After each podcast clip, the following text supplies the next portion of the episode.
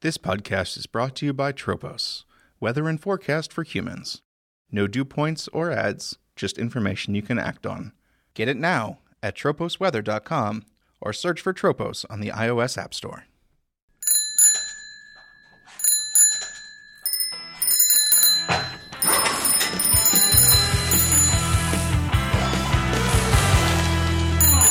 Hi, Mike. Hello, Sean. How's it going? Totally great. I'm here in Denver. How's the altitude doing? I for was you? tall, and I'm thirsty. Fair enough. So, you are the managing director or dr- development director now Yes. of our Stockholm office. That is correct. I was the managing director for the past three or, or so years, and now I'm the development director, which is like managing director, but totally different. Yeah, it's more of a mentorship role, uh, which is rather fun, I feel. More of a mentorship role than you're spending more time mentoring, or you're just there to be mentored. I'm, I'm spending more time mentoring. Okay, cool. So, and are you you were in New York for a while, right? Uh, I was in Boston for four years, and I'm in New York for the past three weeks. Right. I mean, that's what I Yes. mean, like short term, a yeah. little while. Yeah. Yeah. So I'm in New York for two months in total, um, working on a local American project. Cool. What kind of what kind of technologies are you using for it? Oh, this one is entirely in Ruby. Oh, Uh, and, and that's a terrible segue into Django. it is. I'm glad you brought this up. The last project I was in on uh, in Stockholm was in Python, and I've been working with a colleague in New York named George on reviewing his Django pull requests. So, how how's that been? Oh, that's been great. Uh, Python's a fun. It's a fun change from Ruby. The like everything about Python is is very similar to Ruby but different. It's like the these two identical communities developed without ever looking at each other, and it's very identical and also subtly different. Right. Python itself is a, not purely object oriented. It's not a small talk re-implemented, unlike Ruby. Right. And so that leads to a lot of just bare functions being defined and and being prioritized in interesting ways. Yeah, that was one thing I've always found weird whenever I write Python is that map is just a random bare function and not a instance method on the array. I mean, I, get- I- Exactly. of course you can map over multiple things, but still. Yeah, exactly, exactly. And um, but it still is object oriented underneath because you can map over, like you said, you can map over multiple things, and it's based on um, it's bi- just based on interface. And so you pass it something that responds to the correct method, and it will map over it. Yeah. Um, and so it still is object oriented, but it exposes a functional perspective on top of it. Mm-hmm. And uh, yeah, just like that focus on functions is interesting. Yeah. No, definitely. I mean, right. So I think one of the things that subtly demonstrates the the difference in the opinions of those two languages in terms of object, object orientation is that in Ruby we have symbol to proc. Yes. But we have no convenient way to pass a method on the uh, object doing the iterating, um, pass an instance method as a lambda. But then in Python, it's very easy to pass uh, to pass that, but there is no convenient way to do the equivalent of symbol to proc. Yeah, that's exactly it. Yeah. Uh, th- th- they solved very similar problems in the exact opposite way. Yeah. Um, I feel like list is, uh, or, um, no, sorry, join uh, is one of the biggest examples of solving the exact same thing in the opposite way. Mm-hmm. Um, in Ruby, join is a method on array that takes a string, and in Python, join is a method on string that takes an array. like they just didn't look at each other. No, and that, and it's fair. Um, but but like, and then that falls into Django, uh, where What? My uh, dog? No, not your dog. Uh, Oh, I'm sorry. I thought we were talking about my dog now. the thing your dog is named after. Oh yeah, that right. Let's forget Um, about that. Yeah, so Django web framework, uh, very similar to Rails, came out very, very same time as Rails. Different target audience. Rails was built to build Basecamp, whereas Django was built to build a news website, and it was built like in a more object-oriented manner on the controller uh, and routing side. Yeah, I, I, I mean, I haven't done a ton of, of stuff with Django. I think my my two biggest exposures to it were, uh, well, a that image that went around a while back that was like the Django core team next to the Rails core team, um, and it was like a bunch of bu- white guys in button downs, and then the Rails core team was like Aaron with his mullet and, and David in front of his race car. But then George gave a talk at RailsConf two years ago now, I think, about Django's form objects and um, how this in Django, for example, they have the same object that is responsible for building the markup of the form, and that is also the object that is going to be ultimately responsible for deserializing what the form submits. Exactly, exactly. And it's, it's just a whole bunch of objects on the fr- on the the front end, if you will, the router to the controller to the views. Also, that's another place where Django and Rails didn't look at each other. Right. Uh, Django uses the word view to mean what Rails calls a controller, um, and what Rails calls a view, Django calls a template. Well, and so does everything else ever. Well, Like, yes. I think Rails is just flat out wrong on that one. Yeah, I could see that. Um, and then Django, right? Uh, each action on a controller is a separate object, right? Yeah. So an object. So le- let's talk about like the class, the generic class-based views. To like be very pedantic. That's the that's the part I'm focusing on. And there you have an object that represents a resource, and it responds to methods like get and post and put and update, or not update, uh, delete. It's it's basically an HTTP endpoint object, and so the methods are the actual verbs that HTTP responds to. So how how is this not miserable if it's not tons of Magic DSL for everything? Inheritance is the answer. Uh, temp, uh, template method and inheritance. Uh, inheritance, of course, is miserable, uh, Yes. but despite that, so there are there are many very useful class-based views. So you have the the root class-based view, which is just called view. It's a pretty good name. Um, but then you get other views like create view and update view, and so you would say that the the route for an article, like articles, uh, responds to the create view, and if you do a post to that, it knows how to handle that. But if you do a um, if you do a delete to that, it doesn't know how to handle it because it, it only knows it only understands post, and so there's that. And then once you inherit from create view, so you have like your article create view inherits from create view, you just configure it. You say I'm creating an article. Actually, that's all you would say. I'm creating an article here Okay. and it handles the like it, there's a long method there called post that handles actually create you know creating the form uh, saving that to the database all that kind of stuff uh, based off your configuration Sure. Well, and, I'm, and I was being just pedantic when I was saying how is this not miserable without Magic DSLs because Magic DSLs are miserable. Yes. But, uh, but no, actually, that, that that does lead into a, a good question though. So um, one of the most common things that, uh, for example, you would use the DSLs for in Rails would be things like authentication.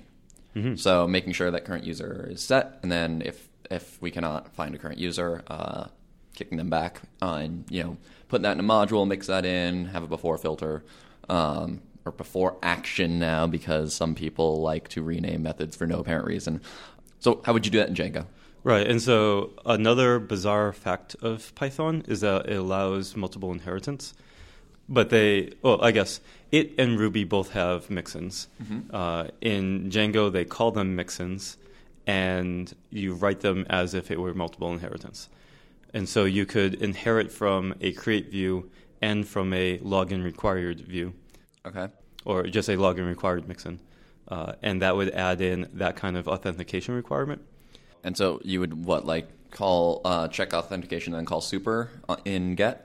yeah but it's handled for you so yeah Okay. And but then there's the other another interesting property of Python is that it has a built-in macro syntax, macro language, where you can have functions that gets passed to other functions. Whew, how do I want to describe this? Uh, you can mark a function as being decorated. Okay. They are in fact called decorators. Right. And so you can say, uh, you know, def post, right? If you want to define the post method, and you can above that say at authenticated, and it it decorates the post method with the authenticated method. Okay. And so the authenticated method actually takes a function as its argument and returns a function as its value. It's a function to function function. Um, so that basically makes it a macro. Yeah, that's just interesting, though. I mean, I guess it's more of a lit. Well, Lisp is a, is cheating, but because you know, in, in in languages that aren't Lisp, I I guess I always think of a macro as something at compile time that takes an AST and returns an AST. Right. And I suppose that is just ultimately the, uh, s- a similar way to achieve that, though. Take uh, if you take a function, return a function, uh, which in Lisp those are, of course, the exact same thing. But Yes, but yeah, yeah. These are these are runtime macros. So Okay. Really, j- decorator is the correct word. We'll Right. just stick to that. Yeah, and so you can decorate functions, and so you can decorate you can decorate functions and classes Okay. So you can decorate a class by saying, you know, at authenticated or, or at authentication required. And because it is a function, you can Right. pass parameters to it. So you could actually say at authentication required admin or like pass the string admin and only admins are allowed, for example. Right. And prototypes aside, assuming JavaScript had real inheritance, ultimately Python's object model comes very close to JavaScript's, at least compared to something like Ruby, right? Whew. Uh, Where your constructor is just a regular function and your object is ultimately just a hash with dot notation. That may happen. A fun- that may happen to have a function as an inst- as an instance property, and that's how you get methods. I mean, yes, uh, but also no. It's certainly not small talk, and it's also not self. It is. Right. It's something in between. Like Python. I don't know when Python got got classes. I don't know if they always did. I don't think Python Didn't always, always had. have them. No. Yeah, I think it was just originally just a bunch of functions and modules. And that Um, was, I think that was why they went so far with Python 3 was uh, was they took that opportunity to then really try and think through the class system. hmm Actually, I now remember when they added classes. I was a, I was a young programmer, and it was controversial. As opposed to now. Uh, now I'm a young, less young programmer. Okay. and it's less controversial that they add classes. Yeah, and so they added those classes, and it's it's an extension on top of the existing functions and dictionary object, but it's not like when I write Python, I don't keep that in mind. Right. No, of course. Of course. Whereas when I write JavaScript, I, I know that I have an object and it is a dictionary, and they are the same thing. And if I want to mani- manipulate this object, I'm going to manipulate it in the same fashion that I would manipulate a dictionary. right. Whereas in Python, that's not my thought. My thought is I have an object. and I'm going to manipulate it as an object. Fair enough. And then in Python, you can also define objects to be falsy, Yes. like Very good. midnight. Midnight is falsy? Midnight is falsy in Python. okay. There's this long-standing uh, issue, which I think is actually technically still open, of people begging to make midnight not falsy, because the idiomatic way to check if a function returned a value isn't to compare it to none; it's to just if if that value. Right. But then if you're having a m- function that returns a date that might be none, you actually do need to explicitly check it to n- for none, or you can never return midnight. That's right. That seems like a problem. Yeah, it's a Uh, little it's a little uh, magic. Like I'm I'm annoyed that in Ruby I cannot define arbitrary things to be falsy. Right. But maybe Python has proved that it's a fine thing to do. Just don't define don't allow custom falsiness. Well, that was, y- you know, in, in the argument of like uh, returning a truthy or falsy value, or whether we should return true or false in Ruby, one of the arguments I used to kind of make uh, for always returning true or false is that if you're doing not not value, you also happen to give that object the ability to define its falsiness. Um, but I also then couldn't ever come up with a p- time that I would want to do that, that I wouldn't just be like, oh my god, this is so super implicit and magical, and like the person, if there's a bug in this, the person who has to debug it is going to hate me forever. Yeah, I mean that's that's told you after writing Python for or after writing Ruby for ten years now, I am totally fine not being able to define my own falsiness. Yeah. The one, I guess uh, the only case I can think of that would kind of sort of make sense is just because of. So, with the Turing students, one of the um, problems I continuously have with them early on is trying to convince them to stop checking for user being signed in as if current user. And to have a method called signed in. And so then when you introduce your, your guest object, right? I suppose if you do already have a code base where you're doing if current user is your way of determining it being signed in, making guest falsy would kind of sort of solve that, even though that's not actually good. But as a band aid, Yeah. Yeah, that's true. It is a band aid. But band aids are I have a lot of respect for band aids in programming. yeah, like as a as a new user of a programming language, I don't want to know that I have to define public static void main in order to just try printing hello world. Right? I just want Right. to try something, and band aids are good for that. Band aids need to be ripped off when you are collaborating. yeah, definitely. Well, see, I think you're always collaborating. Okay, Like the stuff that we do, that's for the benefit of other people. Other people includes you next week. right. And like I actually think on so on like solo toy projects, the kind that you are gonna drop for a month at a time and then come back and tinker with for a few days and then go away for another month or two. I think like documentation and good commit messages and good code practice are even more important there because that's where you're most likely to uh, not have context next time you come back. That's true. And the compromise I make for those projects, because I have far too many of those, is I do not compromise on tests. I write great tests as if I were writing a f- real program. I write full tests, and the code is crap, and I just want to get the prototype out. But you know, I work on it every couple days or every couple weeks. So I want to come back and run the tests and see, like, okay, this is failing. Yeah. I can now look into why. Oh, and well, and that's always a great way to get- uh, if you know you're not going to be coming back, right? Leave your next failing test, Yes. and then you have and then you have the breadcrumbs. Um, Yeah. well, so what I usually do is I write a full test of what the prototype should do when it's done. Mm-hmm. And so there's always a failing test unless it's done. And when it's done, then it's no longer, then the prototype is done and I can actually try it. Right. That's another interesting difference between the two communities too, right? Is Ruby huge focus on testing? Mm-hmm. Yes. And gosh, library authors are terrible at writing documentation. Yes. Um, and in Python, right, it's kind of the opposite. Docs are Totally. taken super seriously. Yeah, totally, totally opposite. And to be very clear, like you can write great tests in Python and using Django. Yeah. There are lots of good tools. Um, No, and I'm not saying people don't do it, but it's Yeah. like, I guess to put it another way, uh, in Ruby, a library is not considered to be done unless it has tests, and in, Yes. and in Python, a library is not considered to be done unless it has docs. I totally agree with that. And I feel like it is changing on the Python side, Okay. but not on the Ruby side, Changing in that, in that they're respecting tests more, but not docs less. but not docs less. Well, then that's good. Yes, and there is also the compromise of there's there's a way to write comments that are execu- executable tests. Right. Uh-huh. Yeah, Rust has that too, and that is the coolest thing that you can make it so that your your documented uh, examples Mm-hmm. are actually correct. Yeah, that seems pretty useful. Um, I just I recently finished a uh, a Ruby library.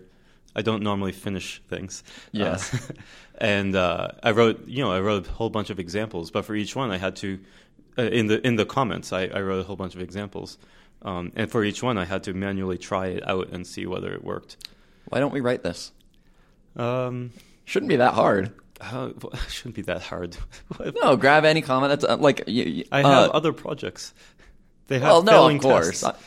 I, am I'm just, I'm just saying we, we- you know like if we assume that the the code is always indented uh, four spaces or something like that, right? We Right. just grab all, uh, all all of the comments attached to a method and Right. Well, I use parsing like what the code is, which lines are code shouldn't be too hard.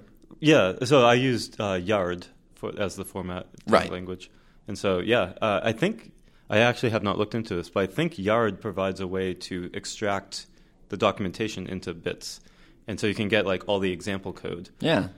I'm, I'm, I'm just thinking because um, one of the things that we are doing in Rails 5 is we added our own test runner, um, and this would be a useful thing to do for that, and maybe push back upstream into a separate gem so that RSpec and Minitest could use it if they choose to. W- We don't need another test runner, just to state my opinion. I also agree with that opinion. Um, I, I remember bringing it up. I don't remember what the actual answer was, but as to like why aren't we just trying to push this stuff upstream to, to Minitest? Yeah. Um, but basically, we're trying to add things like run by line. N- Okay. uh, number, like- you know, like like an R spec where it's Yeah. R spec whatever thing colon line number, and we're trying to add that uh, to mini test. And I don't know if that was just rejected as an upstream feature. Hmm. In which case, yeah, then we have no other choice. But Right, but to fork it and then take over the uh, the Right. main one because why would that be rejected? That's foolish. I feel. yeah, I, I, I don't know if we've tried to push it upstream or if Hmm. we're even just we might also just be planning to push it upstream. Mm-hmm. Um, That's fair. And then I, I think we also just want it to be Rails test, um, partially just because we're trying to unify what commands go through Rails and what commands go through Rake. Mm-hmm. Um, and we want to. Oh, and with Rake tasks, it, right? You can't really take arguments in a Yeah. non-stupid way. Yeah. Uh, so that's the other thing is that then we can take arguments in uh, in this in this command. Uh, since the arguments were added to a rig task by uh, a human being who's a great programmer, I just want to clarify it's not a stupid way. It's just the best way we could come up with. I'm sorry. Yes, that is cor- that's a better way to phrase it. But yeah, and then on the Ruby side, like documentation's okay. I feel like like Yard is great and RDoc is very nice. Yeah. But I never go to the documentation for a Ruby project. I instead just read the source code. Yeah. Um, I mean, I think that happens to developers in general. Like, I think that's a, a gauge of, of experience level because as people get more experience, I feel like they learn to trust docs less and just go source diving more quickly. There's also a statement about open source developers, right? Like Java developers don't even have the luxury most of the time. Right. And Whereas I've read the, the Ruby C source code fairly often. Just Well written C code. Ex- well, it's not well written, but Well, it's easy- it's we- easy to readable. read. It's definitely readable. Yeah. At least uh, when you, as long as you avoid the VM. Right. Actually, if, if you might be interested in, in this too. So you know ampersand block. Yes. Um, right, and so if you're just capturing the block as a proc to delegate to something else, and so you're just doing ampersand block, ampersand block, we should skip the proc allocation. Okay. And so I did this in JRuby, and I'm, and I'm trying to do it in MRI. The only reason it's possible in JRuby, though, is because eval is treated as a keyword and not a method in JRuby. Um, but we can't do that in MRI. So we're gonna have we can't really do it at the compiler level. So we're more or less gonna have to do it at runtime.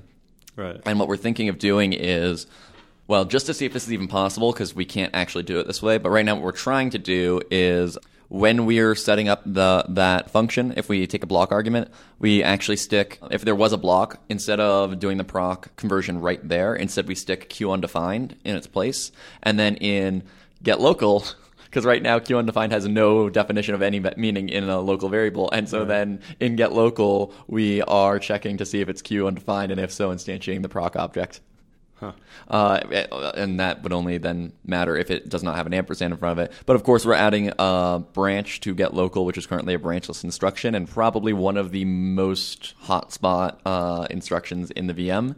So, of course, we can't actually do it that way, but Why, uh, why can eval not be a keyword in MRI?